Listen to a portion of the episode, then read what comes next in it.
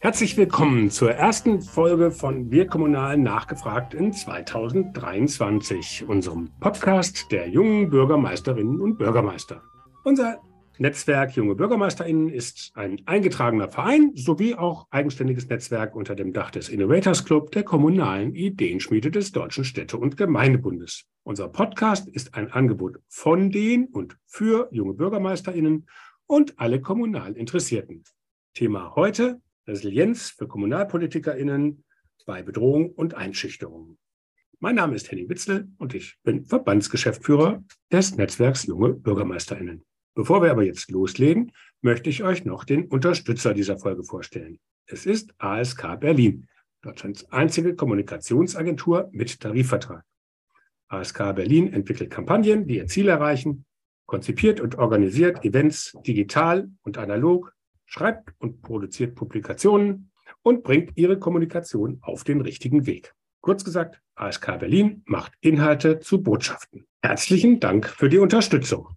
Als heutige Gesprächspartnerin freue ich mich auf Andrea Seckel, Leiterin der Geschäftsstelle von Starke Demokratie e.V. Der Verein unterstützt laut Eigenbeschreibung Menschen, die sich in unserer demokratischen Gesellschaft politisch aktiv beteiligen wollen. Die Unterstützung besteht aus umfassender Information, Vernetzung und präventiver Hilfe bei Bedrohungen jeder Art. Herzlich willkommen, Andrea. Vielen Dank für die Einladung. Ja, gerne. So, es ist ja sehr allgemein gehalten, was ihr da macht. Ich muss vielleicht dazu sagen, ich habe einen eurer Gründer äh, kennengelernt auf einer Veranstaltung der Bundeszentrale für politische Bildung, der da zum Thema Resilienz, wo wir heute ja darüber reden wollen, einen Vortrag gehalten hat. Was macht denn jetzt der Verein Starke Demokratie e.V. genau? Starke Demokratie e.V. ist eine bürgerschaftliche Initiative, die sich aus wählenden BürgerInnen gegründet hat, die politisch aktive Menschen auf kommunaler Ebene unterstützen möchten. Wir möchten Solidarität zeigen, aktiv die Demokratie verteidigen und auch gestalten. Und zwar ähm, ist das aus der Erkenntnis heraus entstanden, dass KommunalpolitikerInnen ja wirklich stark unter Druck stehen. Ähm, wir haben zeitgleich auch noch ein Nachwuchsproblem in der äh, Kommunalpolitik und hinzu kommen die seit wirklich 2015, 2016 stark zunehmenden Anfeindungen und Angriffe auf KommunalpolitikerInnen. Und da wollen wir ansetzen und die Demokratie im Allgemeinen stärken durch die Unterstützung und Stärkung von Menschen in der Kommunalpolitik. Und dafür haben wir vor allen Dingen präventive Angebote entwickelt, um die KommunalpolitikerInnen auf Anfeindungen und Angriffe im Kontext ihres Engagements vorzubereiten. Mhm. Und gab es jetzt irgendeinen Kristallisationspunkt oder irgendwo einen Punkt, wo man sagt, das war jetzt dann der Punkt, wo dann halt eure Gründer gesagt haben, so, also so, das geht jetzt nicht mehr, da können wir jetzt nicht mehr auf dem Sofa sitzen und zugucken, jetzt müssen wir irgendwie was machen oder Genau, also die beiden Co-Gründer, Meinolf und Nils, ähm, ja, waren sehr schockiert von dem Mord an Walter Lübcke und ähm, haben in ihrem eigenen ähm, bekannten Netzwerk, Umfeld ähm, festgestellt, dass äh, diejenigen, die kommunalpolitisch aktiv sind, eben davon berichten, dass sie immer weiter unter Druck geraten.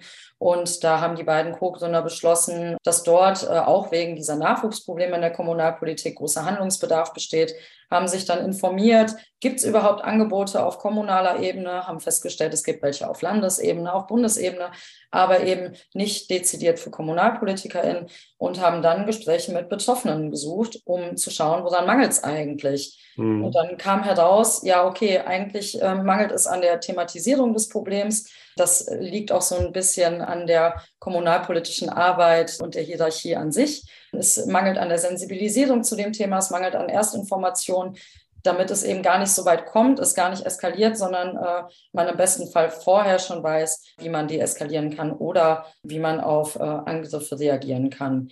Und Problem ist da vor allen Dingen, dass äh, Betroffene häufig berichtet haben, dass solche Angriffe und Anfeindungen als Teil des Jobs betrachtet werden oder wurden nach dem Motto, ja, das gehört zum Amt dazu, das muss mhm. ich irgendwie aushalten, da brauche ich ein dickes Fell. Und deswegen ja, hat der Verein so ähm, ja, ein Kernangebot entwickelt. Das ist ein Workshop, der vor allen Dingen sensibilisieren soll und präventive Maßnahmen ähm, ja, gebündelt darstellen soll, wie man sich eben auf solche Angriffe auf Hass und Gewalt eben vorbereiten kann. Mhm. Du hast jetzt gerade gesagt, dass auch häufig das ähm, Bild auch vorherrscht, dass das zum Berufsbild eines Politikers oder eines Kommunalpolitikers dazugehört.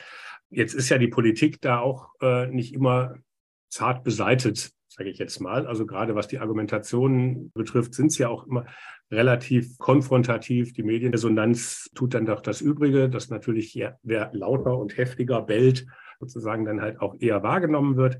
Ist vielleicht in der Politik die Grenze zu dem, was man ertragen muss, vielleicht doch weiter gefasst als bei Privatpersonen oder ist das Quatsch eigentlich? Ich würde das differenzierter betrachten. Also BürgermeisterInnen beispielsweise sind natürlich Personen des öffentlichen Lebens und ja, äh, suchen sich die Position in der Öffentlichkeit natürlich auch irgendwie bewusst aus.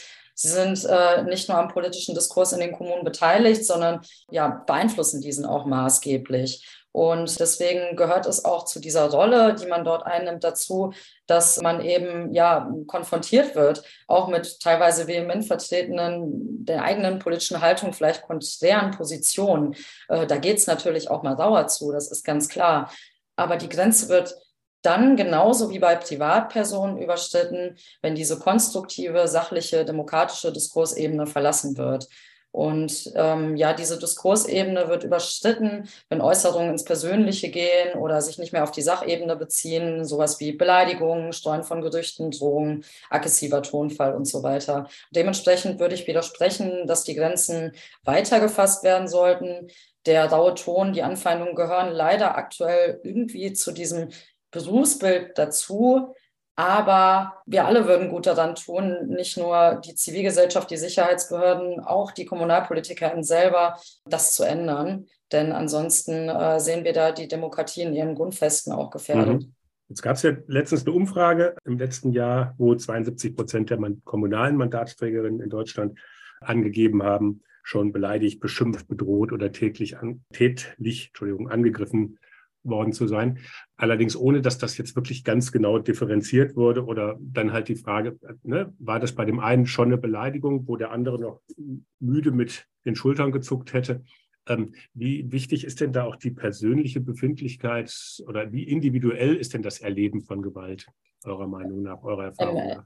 Ja, im Endeffekt, ähm, genau, gibt es schon Gemeinsamkeiten, aber auch Unterschiede. Ähm, ganz interessant ist da eine aktuelle Studie der Heinrich-Böll-Stiftung von Ende letzten Jahres, die sich auch mit dem Thema Umgang mit Hass und Gewalt bei ähm, KommunalpolitikerInnen auseinandergesetzt hat, die feststellt, okay, da gibt es eigentlich ein unterschiedliches Erleben von und auch einen unterschiedlichen Umgang. Und beispielsweise ohnehin vulnerablere Gruppen wie Frauen oder Menschen, die ähm, migrantisch gelesen werden, die ähm, haben ja eine andere Wahrnehmung von Angriffen und äh, Anfeindungen und gehen damit auch anders um, also suchen nochmal schneller Unterstützung und Co.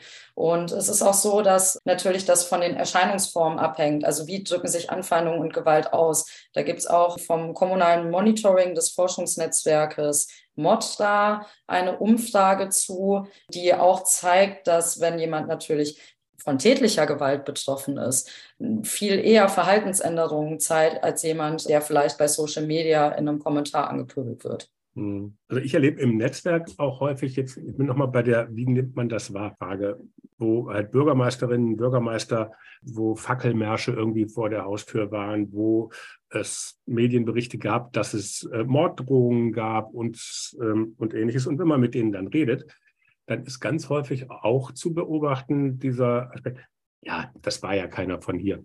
Oder die haben das so gar nicht gemeint, das war eigentlich ganz anders. meine, so viele waren es auch gar nicht und es waren ja auch nur drei Fackeln. Und also so ein bisschen das Ganze sozusagen beschwichtigen. Ist das eh auch schon so ein Zeichen dafür, wie die das verarbeiten für sich? Oder ist das halt auch was, weil man natürlich als Politiker, gerade als Stadtoberhaupt, natürlich dann auch schlecht über seine eigene Stadt irgendwie herziehen kann und sagen kann, wie furchtbar die Menschen da sind.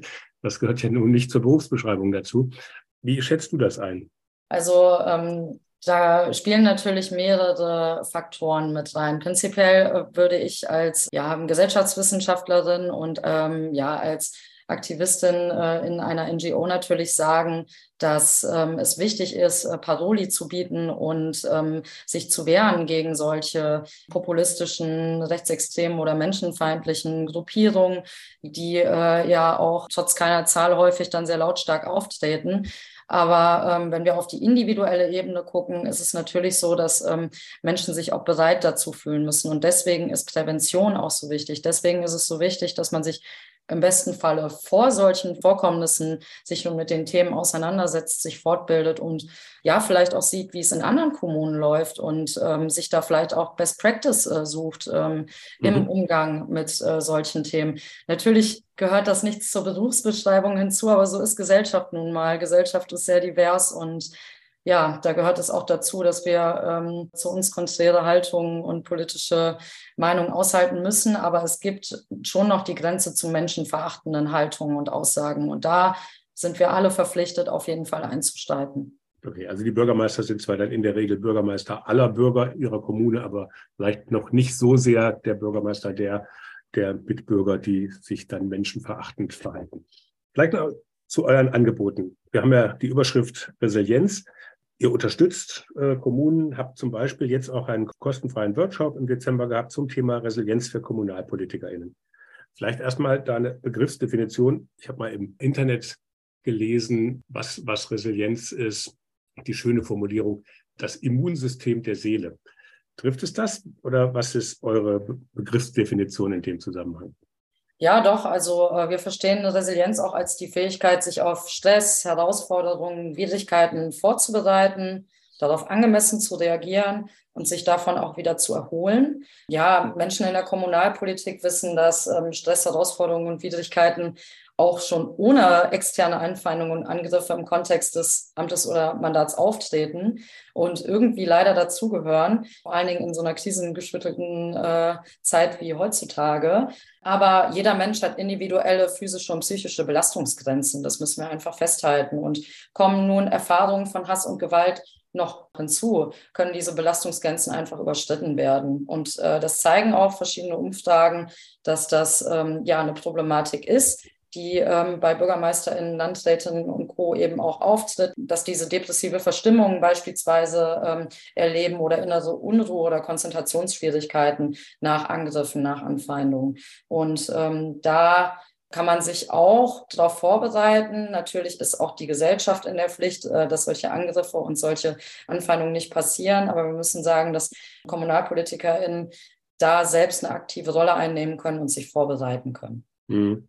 Aber kann man ja eigentlich dann so sagen, unabhängig jetzt auch von externen Bedrohungen, du hast es ja gerade gesagt, die Rolle des Bürgermeisters ist eben geprägt von vielfältigen, widerstrebenden Erwartungen der Menschen an einen selbst, die natürlich oft auch überfordern, von 80-Stunden-Wochen, extreme Präsenz und Sichtbarkeit in der Kommune, klassisch ähm, betrachtet einer äußerst schlechten Work-Life-Balance. Und dabei soll der Bürgermeister dann immer noch freundlich grüßen und nett sein. Und auch da braucht man ja quasi die Widerstandskraft, ähm, um, um damit eben umzugehen. Das heißt, ist denn jetzt Resilienz, also wenn man, gehört das eigentlich nicht dann zur Grundausstattung eines Bürgermeisters?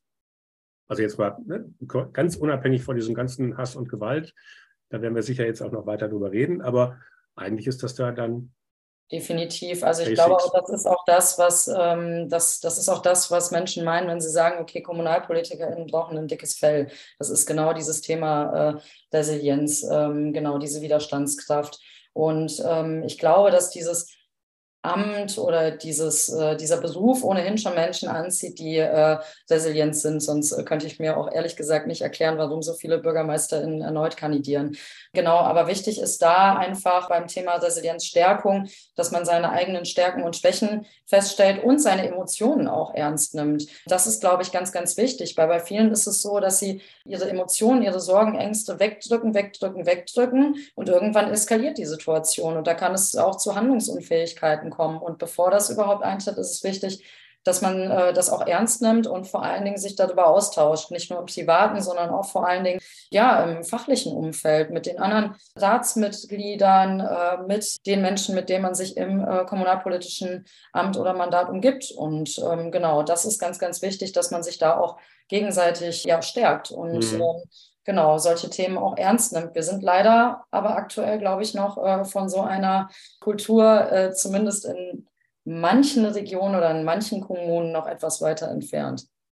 Ja gut, du hast ja auch jetzt gerade gesagt, sich austauscht und so weiter. Jetzt hat so ein Bürgermeister natürlich immer den großen Nachteil, es gibt je Rathaus immer nur einen. So, das heißt, ne, wo kann ich denn mal auch auf Augenhöhe ne, mich, mich austauschen? Das geht halt ja im eingeschränkten Bereich dann halt mit Bürgermeistern von Nachbarkommunen, aber auch da nur eingeschränkt, weil man ja vielleicht in anderen Fällen gegenläufige Interessen oder sowas hat. Und dann will man sich da nicht irgendwie unbedingt öffnen äh, oder dem anderen irgendwie Argumente liefern, die er dann vielleicht irgendwann mal gegen einen verwenden könnte. Was würdest du da Bürgermeistern raten? Wo finden sie denn dann Austausch? Austausch können Sie ja beispielsweise im Netzwerk junge BürgermeisterInnen finden. Das ähm, wollte ich jetzt hören. natürlich, gern geschehen. Das äh, natürlich auch äh, Austauschformate bietet oder natürlich in den Workshops, die wir beispielsweise auch geben, wo es dann äh, dezidiert zu dem Thema Prävention von Hass und Gewalt geht, wo wir auch einen geschützten Raum bieten für BürgermeisterInnen, Landrätinnen und Co. Ja, natürlich auch andere Angebote von ähm, anderen ähm, Organisationen. Es gibt gibt beispielsweise auch von ja, der mobilen Beratung in Rechtsextremismus, die in ähm, jedem Bezirk, in ja, jeder Region Deutschlands sitzt, auch Angebote dezidiert für BürgermeisterInnen und KommunalpolitikerInnen. Und genau dort ja, kann man diesen geschützten Raum schaffen, um sich auszutauschen. Und natürlich gehört immer auch ein Vertrauensvorschuss hinzu. Also was wir auch gesehen haben in ja, Kommunen, ähm, wo äh, Vorfälle passiert sind, dass es sehr stark geholfen hat, wenn es ja überparteiliche Netzwerke gab, wo sich ähm, ja Betroffene ausgetauscht haben. Ähm, beispielsweise kann ich das sehr häufig bei Kommunalpolitikerinnen beobachten, die ähm, ja so Frauennetzwerke bilden und sich austauschen und äh, das eben auch überparteilich unter sehr vertrauensvollen Umgang pflegen, obwohl sie natürlich ja politisch teilweise sehr ähm, mhm. unterschiedliche Standpunkte vertreten. Also das ist in der Tat auch bei uns im Netzwerk zu beobachten, dass da natürlich auch die verschiedensten Parteien und Parteilose vertreten sind bei den Bürgermeisterinnen und Bürgermeistern, aber dass Parteipolitik wirklich eine massiv untergeordnete Rolle spielt. Natürlich weiß man immer voneinander, wer in welcher Partei ist, aber das spielt im normalen Austausch überhaupt keine Rolle. Und da ist wirklich das komplette Spektrum, ich nenne es jetzt mal zwischen, zwischen Linkspartei und CSU. Noch weiter nach, nach rechts gehe ich jetzt mal nicht. Da gibt es erstens keine Bürgermeister äh, zum Glück. Aber die würde ich dann da auch mal aussetzen, weil die, glaube ich, auch mit einem anderen Anspruch, sage ich jetzt mal, auch in der Kommunalpolitik agieren. Da geht es vielleicht nicht unbedingt nur um das Gestalten der eigenen Stadt, der eigenen Kommune. Was sind denn so typische Fälle von Gewalt, bei denen ihr dann aktiv werdet, beziehungsweise bei denen Leute auf euch zukommen? Genau, also nochmal kurz, wir ähm, richten uns ja vor allen Dingen präventiv an KommunalpolitikerInnen, also weniger an konkret Betroffene von Anfeindungen oder Gewalt. Okay. Ähm, aber wir erleben natürlich trotzdem in unseren Workshops, dass äh, KommunalpolitikerInnen da ähm, ja verschiedene Dinge erlebt haben, wie beispielsweise ja Beleidigungen äh, und zwar äh, nicht nur von Seiten von äh, BürgerInnen, sondern eben auch von anderen Ratsmitgliedern, ähm, Verleumdungen, zerkratzte Autos, ja und natürlich die klassischen äh, Angriffe und Pöbeleien bei Social Media. Das sind, glaube ich, so die typischen Fälle, die geschildert werden. Besonders schockierend empfinde ich immer, wenn in den eigenen Reihen, in den eigenen Fraktionen der Ton sehr rau ist. Und ja, ich bin äh, immer sehr froh und dankbar, wenn diejenigen, die an unseren Workshops teilnehmen, auch davon berichten. Denn ähm, ich glaube, das ist auch sehr, sehr schwer, diese Themen auch anzusprechen. Und ich finde es dann sehr stark, wenn ähm, da eben drüber gesprochen wird, weil ansonsten wird sich auch nichts ändern. Mhm. Genau, wenn es passiert, dass sich Betroffene bei uns melden, wo natürlich auch noch nicht ganz klar ist, okay, ist das vielleicht was strafrechtlich oder zivilrechtlich relevant ist, was passiert ist, machen wir eine Verweisberatung. Und wir können Betroffene zu anderen professionellen Beratungsstellen, zu anderen Organisationen verweisen, beispielsweise bei ja, juristischer und psychosozialer Beratung an Hate Aid, bei zivilrechtlicher Beratung an Hate Free und ähm, natürlich auch an polizeiliche Beratungsstellen. Genau, da gibt es ein großes Potpourri an Angeboten und wir haben uns zur Aufgabe gemacht, das zusammenzutragen, weil wir müssen das Rad ja nicht neu erfinden als Verein. Hm. Was sind denn dann so typische Tätergruppen? Also ich würde sagen, du hast eben gesagt, es gibt irgendwie Beratungsstellen gegen rechte Gewalt. Ich glaube, so diese staatsablehnende Gewalt, nenne ich sie mal, hat wahrscheinlich andere ähm, Profile, ähm, als wenn es jetzt darum geht, dass irgendwie bei einer Bürgerversammlung irgendwie die Emotion extremst überkocht und weil man ja kein Windrad oder keinen Tagebau oder was auch immer irgendwo haben will oder keine Umgehungsstraße oder der Baum muss gefällt werden oder eben nicht gefällt werden. Das sind ja auch Sachen, wo es mitunter wirklich heiß hergeht und dann von dir angesprochen auch noch sozusagen der Streit unter den eigentlich vernünftigen Demokraten, der manchmal irgendwie, jetzt mal, aus der Bahn äh, läuft, wo dann halt nur noch irgendwie Opposition und, und Regierung irgendwie gespielt wird oder ähnliches oder nur Kontra gegeben wird, weil man meint, man müsse Kontra geben, aber es geht gar nicht mehr um Lösungen. Das sind ja unterschiedliche Formen, wie man belastet ist, wie man sich belastet fühlt. Gibt es da noch mehr Kategorien oder ist das so ungefähr beschrieben, wie ich das jetzt gerade aufgezählt habe, diese drei. Ja, also ehrlich gesagt, ähm, wenn wir jetzt ähm, bei äh, strafrechtlich relevanten ähm, Vorkommnissen reinschauen, dann müssen wir ehrlicherweise sagen, wir wissen ganz häufig gar nicht, wer die TäterInnen sind. Da ist wenig bekannt zu. Das liegt daran, dass äh, ja viele Vorkommnisse ähm, online passieren und äh, da äh, natürlich viele Menschen äh, schaffen, ähm, die Anonymität zu wahren ja, genau, wichtig ist, äh, ja, wie gerade schon von dir erwähnt, dass ja nicht nur äh, BürgerInnen Täterinnen sind, sondern auch ja eventuell äh, der politische Gegner selbst in dem eigenen Rat. Genau, da müssen wir einfach sagen, dass TäterInnen können potenziell alle sein in der Gesellschaft was festgestellt wurde bei Ermittlungsverfahren durch das äh, BKA, beispielsweise zu dem Mord an Walter Lübcke und äh, diesen ganzen unsäglichen ähm, ja, Kommentaren und dieser digitalen Gewalt, äh, die auch danach noch stattgefunden hat, dass vor allen Dingen ältere Männer ermittelt worden sind. Jetzt ist aber tatsächlich ein bisschen unklar, ob es daran liegt, ob die sich einfach mm, weniger behende, weniger anonym im Internet bewegen können oder nicht. Genau, aber wir wissen, wie gesagt, relativ wenig darüber und stellen fest, dass es eigentlich eher ein gesamtgesellschaftliches Problem ist. Mhm.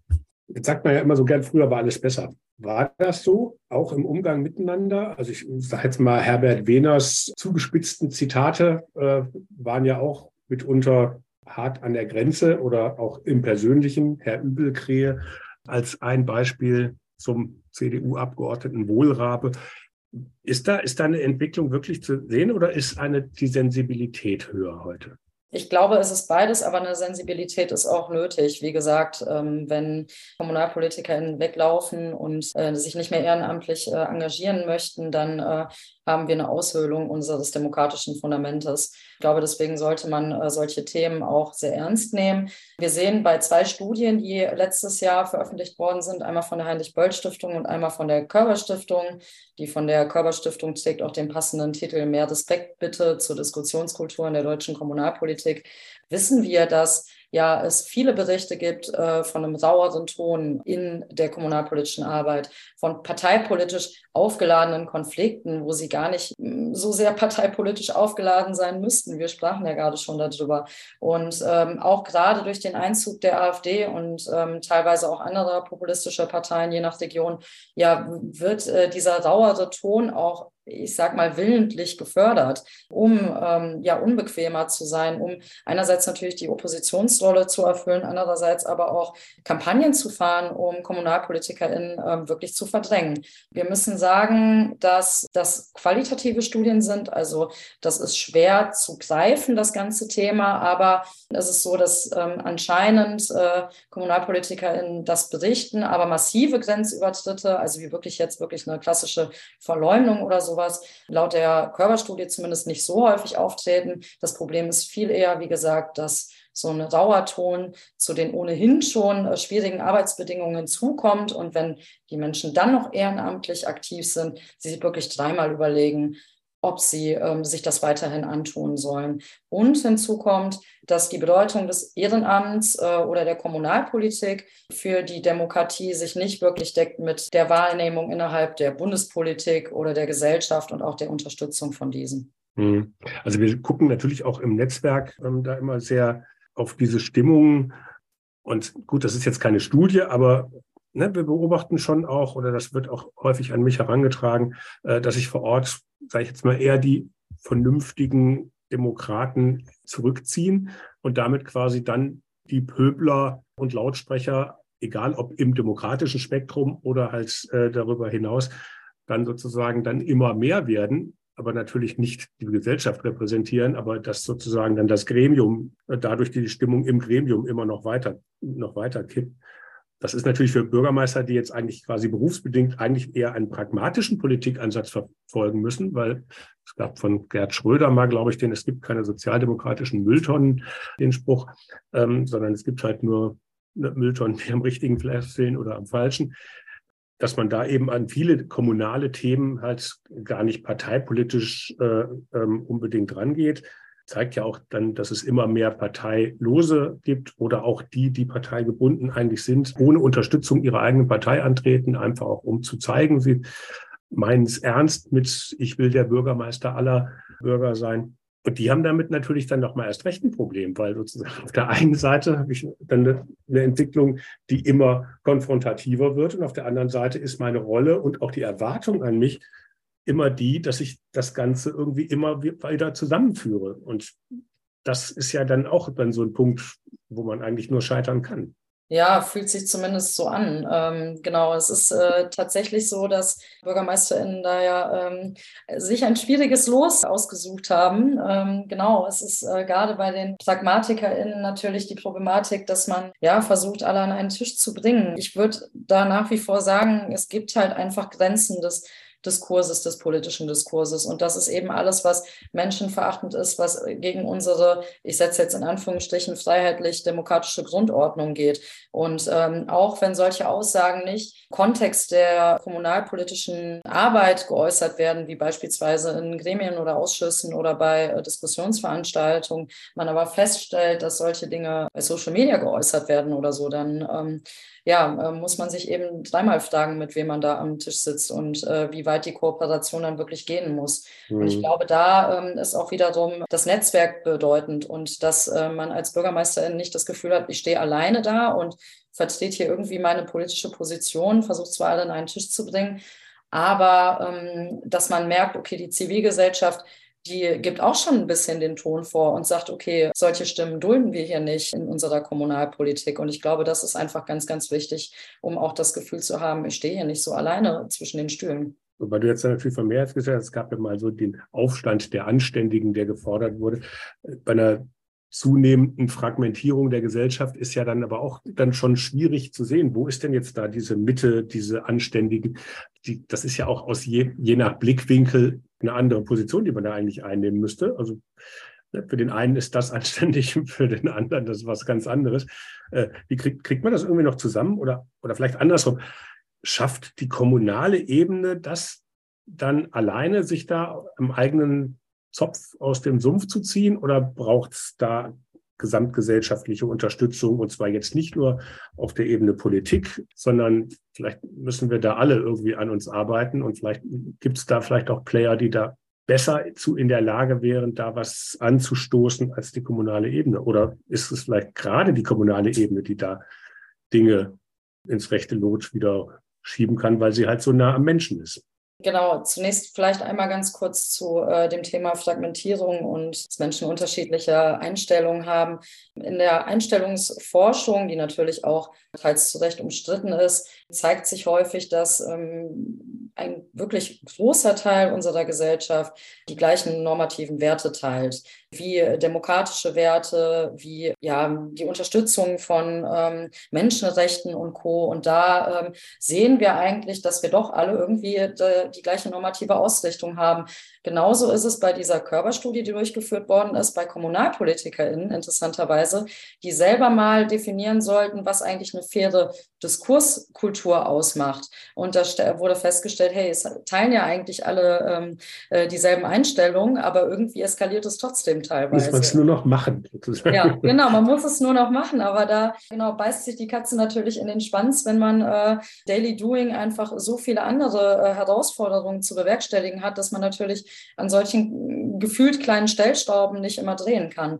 Und ähm, genau, das äh, wollte ich nur kurz zu dem Thema Einstellung sagen. Und ja, zu dem Thema Unterstützung. Also ja, es braucht auf jeden Fall äh, viel mehr Unterstützung seitens äh, Bund, Länder, Sicherheitsbehörden, seitens der Zivilgesellschaft. es gibt erste Entwicklungen, vor allen Dingen so seit 2020 äh, unter dem Eindruck von äh, dem Mord an Walter Lübcke, wo sich ja auch unser Verein gegründet hat. Aber ähm, das Thema steckt wirklich noch in den Kinderschuhen und wurde wirklich zu lange stiefmütterlich behandelt. Gerade diese, ähm, ja, diese aufgeladene äh, Diskussionskultur. Und ja, es gibt beispielsweise erste Angebote durch äh, Bundes- oder Landespräventionsräte und Demokratiezentren, durch Sicherheitsbehörden. Und es gibt auch erste ja, Aktionspläne seitens der Bundesregierung, die auch die äh, Sorgen der KommunalpolitikerInnen äh, versuchen ernst zu nehmen. Zumindest wurde im Aktionsplan gegen Rechtsextremismus ein Punkt benannt, Schutz von ähm, KommunalpolitikerInnen. Und ähm, ich glaube, da zeigt sich, ja, dass ähm, ja, langsam mehr Unterstützung kommt, aber dass äh, ja, da wirklich noch viel mehr passieren muss. Und von zivilgesellschaftlicher Seite ist es so, dass ähm, einfach anscheinend ähm, so ein Unverständnis auch häufig herrscht von dem, wie Kommunalpolitik überhaupt betrieben wird, was das überhaupt genau ist. Und ich glaube, da ähm, ja, müssen wir auch schauen, einerseits als Zivilgesellschaft, als politische BildnerInnen, andererseits äh, die Kommunalpolitik selbst, dass wir da auch so eine Transparenz herstellen und die Leute erreichen und mitnehmen, um eben auch dann ähm, ja, das Vertrauen wiederherzustellen in die auch kommunalpolitischen Institutionen. Hm. Gut, es, es, gab ja gerade äh, in den vergangenen Tagen noch eine Studie, eine Kommunalbefragung, nach der das, das war so eine Studie, die jährlich immer wiederholt wird. Wie viel Vertrauen haben Sie in folgende Institutionen? Da haben die Bürgermeister und die Kommunalverwaltung eigentlich immer überdurchschnittlich abgeschnitten, auch im Verhältnis zu Bund und Ländern. Und da ist es auch, da ist jetzt die kommunale Ebene sozusagen ins Rutschen gekommen, was das Vertrauen betrifft da muss man jetzt natürlich gucken, ist das jetzt sozusagen im Zuge Corona und Krieg? Wir haben ja, wir leben in einer Zeit massiver Verunsicherung und dann auch noch ziemlich starke Player, die genau diese Verunsicherung äh, in die Institutionen natürlich ständig weiter forcieren wollen, multiplizieren, immer wieder drauf zeigen der einen Seite sinnvoll, den Finger in die Wunde zu legen, damit man was tun kann. Auf der anderen Seite, glaube ich, ist das nicht das, die Intention sozusagen dieser Kräfte. Ja. Ähm, wie kommen wir da wieder raus aus, diesen, aus, aus, aus diesem Bild? Und da vielleicht jetzt nochmal die Frage angehängt äh, von vorhin. Ähm, ist da die kommunale Ebene die, die es vielleicht sogar retten kann, weil sie so nah an den Menschen ist? Oder ähm, müssen das andere machen? Oder wie kriegen wir da uns gegenseitig untergehakt, dass wir es gemeinsam hinkriegen? Ja, eigentlich kann es nur gemeinsam funktionieren. Also die äh, Kommunalpolitik ähm, muss, wie gesagt, transparenter werden, um die Leute eher zu erreichen, um zu zeigen, hey, so arbeiten wir und das passiert hier. Andererseits, ja, sehe ich auch äh, gerade die äh, Bundes- und äh, Landespolitik und auch die äh, Europapolitik da in der Pflicht, Demokratisierungsprozesse anzustreben, um ähm, Menschen, äh, wählende BürgerInnen eben auch mitzunehmen und zu sagen, hey, du hast hier die äh, Gestaltungsmöglichkeit und das ähm, ja fehlt noch an vielen Ecken und Enden, gerade wenn wir in den internationalen Bereich gehen, in internationalen politischen Institutionen, ähm, gibt es da ein ganz großes äh, Demokratiedefizit in den Institutionen. Und ich glaube, das ist unverständlich. Das ist für viele Bürgerinnen einfach unverständlich. Und ähm, gleichzeitig fühlen sie sich als Spielball. Und Kommunalpolitik ist da halt natürlich irgendwie die Projektionsfläche für alles. Das sind die, die räumlich in der Nähe sind, die ich irgendwie greifen kann. Und äh, deswegen ist es aber umso wichtiger, dass eben auch gerade die Kommunalpolitik ja ihre äh, Prozesse äh, transparent macht. Natürlich passiert das schon in vielen Fällen, aber man muss sich oft sagen, okay, wie kann das anders öffentlichkeitswirksam äh, präsentiert werden. Und da muss ich sagen, fand ich den äh, Ansatz von ähm, dem Netzwerk Junge BürgermeisterInnen mit dem Kinderbuch ganz stark, äh, zu sagen, so ähm, funktioniert die Arbeit, um da erste Schritte zu gehen. Und wir beispielsweise ähm, streben auch an, mit SchülerInnen Projekttage durchzuführen, um zu erklären, hey, ganz grob, warum ist Kommunalpolitik wichtig? Äh, warum ist es wichtig, dass äh, KommunalpolitikerInnen keine Anfeindung, keine Gewalt erleben müssen? Und ähm, warum ähm, ja, betrifft das auch mich und was kann ich dagegen tun? Mhm. Und genau, da ähm, geht es drum. Aber es ist ja, es ist einfach, das sind so viele verschiedene äh, Baustellen, die äh, wir angehen müssen. Also das nur der Kommunalpolitik oder nur einem Verein oder äh, sonstigen äh, aufzubürden, das ja, funktioniert leider nicht. Ja gut, wenn man seinen Verein starke Demokratie nennt, dann hat man natürlich ein sehr breites Tätigkeitsfeld, wo man dann aktiv werden kann. Ich würde noch mal an einen Punkt, der mir immer so ein bisschen, vielleicht verstehe ich es auch nur falsch. Wir haben vorhin über Resilienz gesprochen. Resilienz ist ja eigentlich, sage ich jetzt mal, auch ein Stück weit individuelle Widerstandskraft. Ähm, ne, wir hatten gerade Immunsystem der Seele äh, als, als Zitat. Könnte man dann auch nicht sagen, das ist auch so ein bisschen, man lernt Dinge besser ertragen. Und da jetzt dann, dann äh, die Frage, wäre es nicht vielleicht sogar besser, wir haben jetzt die ganze Zeit aber eher darüber geredet, wie man das Problem grundsätzlich vielleicht an den Wurzeln packen kann, anstatt nur sich selbst darauf vorzubereiten, dass man das irgendwie, naja, dann er, oder besser erleiden, sage ich jetzt mal, kann äh, und dass mich das nicht so mitnimmt. Ja. Ist das, ist das jetzt ein Widerspruch oder habe ich da was falsch verstanden? Nein, das ist kein Widerspruch. Genau. Es geht natürlich darum, dass wir uns individuell auf solche Situationen vorbereiten und gerade KommunalpolitikerInnen sich äh, genau mit diesen Konfliktsituationen auch beschäftigen im Vorfeld. Genau gleichzeitig ist es aber so, dass natürlich äh, ein großer Anteil einer besseren ähm, Diskussionskultur, einer besseren gelebten Demokratie auch bei der Zivilgesellschaft ähm, liegt. Mm, zu dem Thema, wie man sich irgendwie selber auch da resilienter gestalten kann, ist es natürlich äh, so, dass wir da immer raten, an der eigenen Haltung zu arbeiten. Also ein präventiven Leitsatz, den wir in unseren Workshops auch immer sagen, ist, man muss nicht jeden Streit führen. Natürlich ist es wichtig, dass man sich politisch positioniert, wie gesagt, vor allen Dingen bei menschenverachtenden Aussagen und Angriffen. Aber ich muss wirklich nicht jeden Streit austragen. Und da gibt es auch ähm, gewisse Fragen, die einem helfen können, das einordnen können, um zu schauen, okay, lohnt es sich jetzt, meine Energie in diesen Diskurs, äh, in diese Diskussion zu stecken oder lasse ich es einfach bleiben und äh, genau, spare mir das für heute auf. Ich habe jetzt Feierabend. Kannst du da mal ein konkretes Beispiel sagen? Genau, also ich könnte äh, vielleicht die ähm, ja, drei Fragen äh, nennen, die vielleicht bei der Einordnung auch helfen. Ähm, beziehungsweise vielleicht gehe ich erstmal kurz darauf ein, wenn es um ähm, jetzt wirklich so Angriffe, Anfeindungen geht, dass man sich äh, erstmal anschaut, okay, wie ist das eigentlich organisiert? Also ist das eine Einzelhandlung oder kommt das von einem Kollektiv? Das ist, glaube ich, relativ wichtig bei der Einschätzung. Und um was geht es? Also was ist irgendwo das ich nenne es jetzt mal salopp Tatmotiv.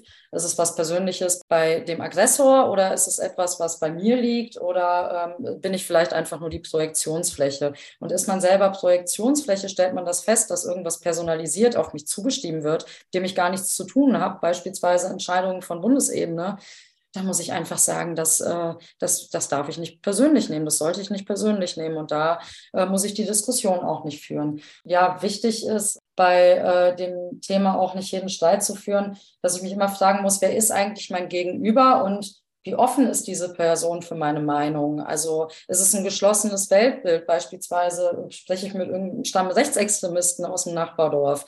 Dann äh, macht eine Diskussion weniger Sinn, dann brauche ich da nicht reingehen. Genauso ist es ähm, wichtig, sich die Frage zu stellen, wie fühle ich mich? Habe ich gerade die Zeit und die Energie? Bin ich gerade auf dem Sprung auf dem Parkplatz? Habe jetzt eigentlich irgendwie endlich Feierabend abends äh, nach der letzten Sitzung und ähm, will jetzt äh, einfach nur noch nach Hause und dann labert mich irgendjemand an.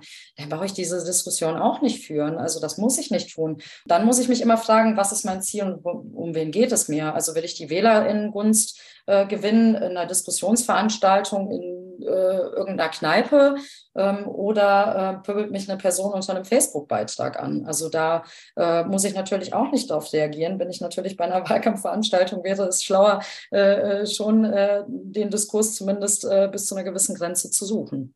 Hm.